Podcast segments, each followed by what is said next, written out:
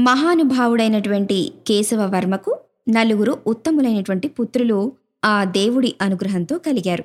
మరి ఆ పుత్రులు ఎలాంటివారు అంటే మొదటి పుత్రుడు సంస్కృత వ్యాకరణకర్త దివ్య శివ మహిమాన్విత అయినటువంటి స్థుతికర్త అయిన కాత్యాయన వరరుచి. అలాగే రెండో కుమారుడు అతిలోక సాహసవంతుడు ధర్మాత్ముడు మహాకాళి భక్తుడు అయోధ్యాలయ పునరుద్ధారకుడు శకకర్త అయినటువంటి విక్రమార్కుడు. మరి మూడో కొడుకు ఎవరో తెలుసా? పండితుడు మహా వివేకవంతుడు కాళీ అనుగ్రహపాత్రుడు అయినటువంటి భట్టి.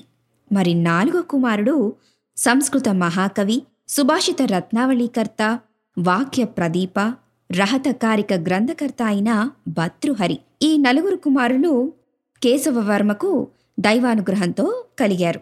మరి కేశవవర్మ యోగ్యుడైనటువంటి భర్తృహరికి రాజ్యభారాన్ని అప్పగించి కాశీ ప్రయాణం సాగించాడు. చిన్నప్పటి నుంచి కూడా భర్తృహరి సాధు సజ్జనుల సేవలు చేస్తూ ఉండేవాడు. భర్తృహరి రాజ్యంలో ఒక నిరుపేద బ్రాహ్మణుడుండేవాడు. అతడు ధనానికి పేద కాని గుణానికి కాదు.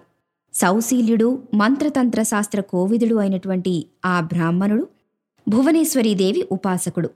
ఆ మాత ఆ పరమభక్తుణ్ణి అనుగ్రహించదలిచి ఆయన ముందు ప్రత్యక్షమై కుమారా నీ గుణ సంపదను భక్తికి మెచ్చాను. ఈ దివ్య ఫలాన్ని తీసుకో. ఈ ఫలం తిన్నవాడికి మరణం అనేది ఉండదు అని ఆజ్ఞాపించింది ఆ జగజ్జనిని. మరి ఆ అగ్రగణ్యుడు ఆ గుణాగ్రగణ్యుడు అయినటువంటి ఆ బ్రాహ్మణుడు ఏమని ఆలోచించాడు అంటే నేనెలాగో ఒక పేద బ్రాహ్మణుణ్ణి అమృతతత్వం సంపాదించాను కానీ నేను ఎవరిని కాపాడగలను? ఈ పండు కనుక మన మహారాజుకిస్తే ఆయన ఎందరో నిర్భాగ్యులను రక్షిస్తాడు. కాబట్టి ఈ ఫలాన్ని నేను నా మహారాజుకే ఇస్తాను. నేను ఈ ఫలాన్ని ఆయనకి ఇచ్చినందువల్ల సద్వినియోగం చేసిన వాడినవుతాను అని ఆలోచించాడు. అలా తలిచినటువంటి ఆ బ్రాహ్మణుడు మహారాజైన భద్రహరి వద్దకు వెళ్ళి అతన్ని ఆశీర్వదించి ఆ దివ్య ఫలాన్ని అతనికిచ్చి వచ్చేశాడు. ఫలం యొక్క మహిమను అర్థం చేసుకోలేక భర్తృహరి ఆ ఫలాన్ని తన ప్రియురాలైనటువంటి అనంగసేనకు ఇచ్చాడు. కుటిలాత్మురాలైనటువంటి ఆ అనంగసేన తన సకుడైన అశ్వపోషకునికి ఆ దివ్య ఫలాన్ని ఇచ్చింది. పోనీ ఆ అశ్వపోషకుని వద్దైనా ఆ ఫలం ఉందా అంటే లేదు. మూర్ఖుడైనటువంటి ఆ అశ్వపోషకుడు తన దాసికి ఆ ఫలాన్ని ఇచ్చాడు. అప్పుడు ఆ దాసి ఏం చేసింది? ఆ దాసి తనకు ప్రియుడైనటువంటి ఒక గోపాలనికి ఆ ఫలాన్ని ఇచ్చింది. వాడు దానిని మళ్ళీ తన ప్రియురాలికి ఇచ్చాడు. ఆ చిన్నది ఏం చేసింది?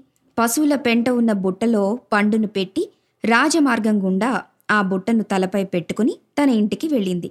అలా వెళ్తూ ఉన్నప్పుడు భర్తృహరి ఆ పండును చూశాడు. బ్రాహ్మణుడు మహా త్యాగం చేసి లోకహితార్థం తనకిచ్చినటువంటి ఆ దివ్యఫలం చివరికి పెంటబుట్టలో చేరిందని బాధపడ్డాడు.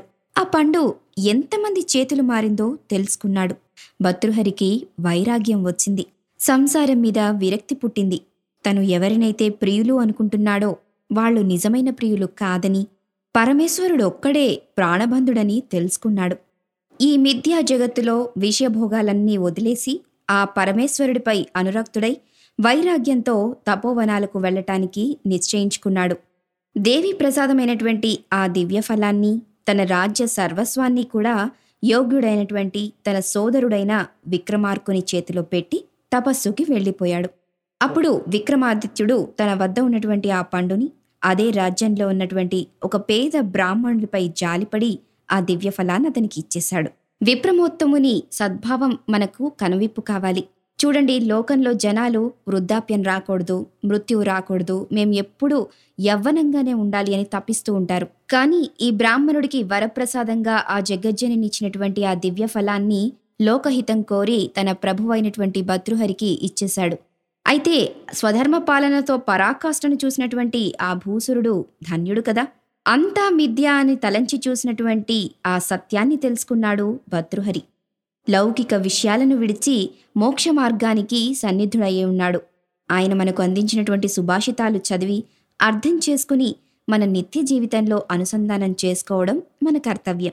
అలాగే విక్రమార్కుని ఔదార్యం కూడా చాలా గొప్పది. దీనుడైనటువంటి విప్రునికి ఆ దివ్య ఫలాన్ని దానం చేసి తన త్యాగబుద్ధిని మనకు చాటి చెప్పాడు ఆ విక్రమాదిత్యుడు.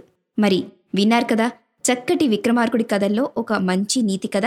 వింటూనే ఉండండి. మన రేడియో మన సంగీతం మన సంస్కృతి.